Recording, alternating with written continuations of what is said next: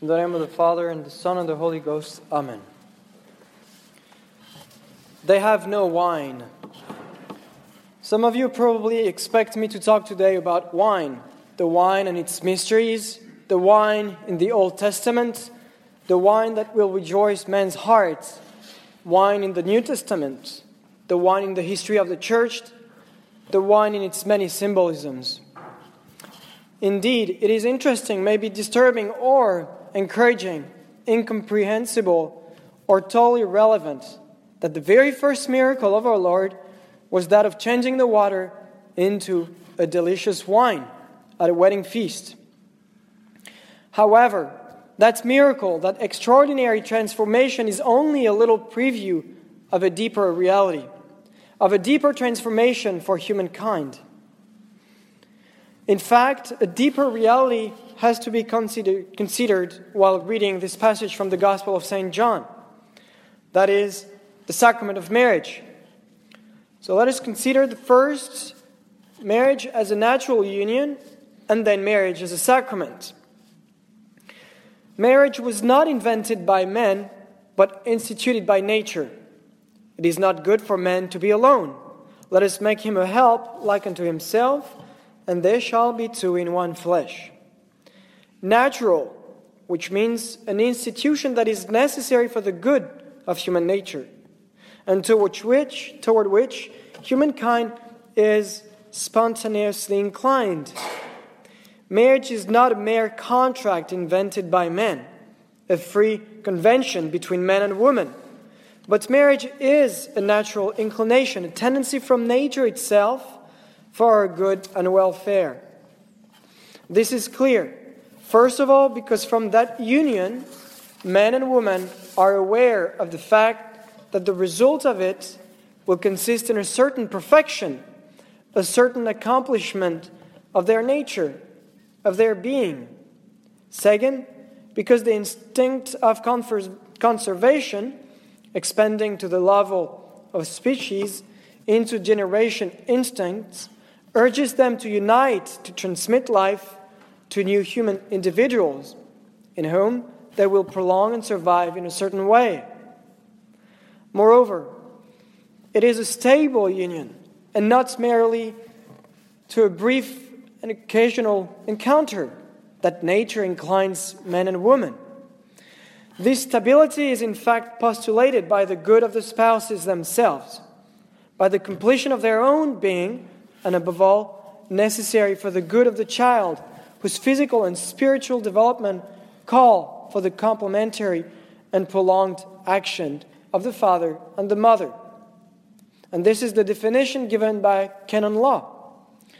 The matrimonial covenant by which a man and a woman establish between themselves a partnership of the whole of life, and which is ordered by its nature to the good of the spouses and the procreation and education of offspring, has been raised by Christ the Lord to the dignity of a sacrament between the baptized. And we see in this second part of the definition the institution of the sacrament by Christ Himself. Elevated to the level of supernature, to the level of a sacrament, marriage becomes a means of sanctification, a means of salvation giving grace to both husband and wife. Marriage is not a sacred is now a sacred union with the two essential properties, unity and indissolubility. And the analogy constantly given by Christ, by the church teaching, by the tradition, renders this unity even more obvious. Unity of husband and wife, and unity of Christ with his church it also necessarily follows that just as Christ never separates himself from his church, so in like manner, the wife can never be separated from her husband, insofar as regards the marriage tie, and vice versa. Marriage was instituted by Christ for mainly two ends, two finalities.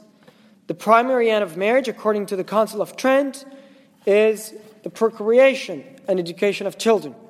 And the secondary end is a reciprocal help and a remedy for concupiscence. procreation and remedy for concupiscence. When sexuality is kept under the law of nature, protected under the law of grace. And when these two laws are no more fellows in the couple, no more guiding the life of the family, then married life becomes a burden, an unbearable burden. The others becomes the other becomes a pure object of self-gratification. And Cardinal Ratzinger in 1987 explained, each person deserves unconditional respect and can never be reduced to an object to be used. This starts from conception until death. This is why the conjugal act in which the spouses specifically express their communion of interpersonal love is the only cradle worthy of the new human being. And if today life of unborn babies seems to be the first target and victim of man and woman self, or more properly, selfish interest, it is because marriage is being mocked, ridiculed. The very foundation, the very structures are being shattered, undermined. The true battle, then, is the restoration of Catholic marriage. Generation being an essential property of marriage, it then comes as a second, as a normal consequence of it. Therefore, the root of the evil we see rushing against life is, first of all, marriage itself. Everything, every man should be taken to protect, to foster, and to revitalize Catholic marriage. Cancer and the damages caused to the whole body can't be stopped, eradicated, if the root of the cancer is not first being taken care of. And that starts in our own families, in our own entourage, in the patience and perseverance we show in enduring and fighting against any cancerous cell trying to invade and spread into the whole body, the whole family. And finally, to conclude, the great St. Francis de Sales gives us a good summary. Marriage is a great sacrament, both in Jesus Christ and His church, and one to be honored to all, by all, and in all. To all, for even those who do not enter upon it should honor it in all humility. By all, for it is wholly alike to poor as to rich in all, for its origin, its end, its form and matter are holy. It is the nursery of Christianity. Once the earth is peopled with faithful, till the number of the elect in heaven be perfected. So that respect for the marriage tie is exceedingly important to the commonwealth, of which it is the source and supply. Above all, I would exhort all married people to seek that mutual love that commanded to them by the Holy Spirit in the Bible. It is God's invisible hand which binds you in the sacred, sacred bonds of marriage. It is He who gives you one to another. Therefore, cherish one another with a holy, sacred, heavenly love. Amen. In the name of the Father, the Son, and the Holy Ghost. Amen.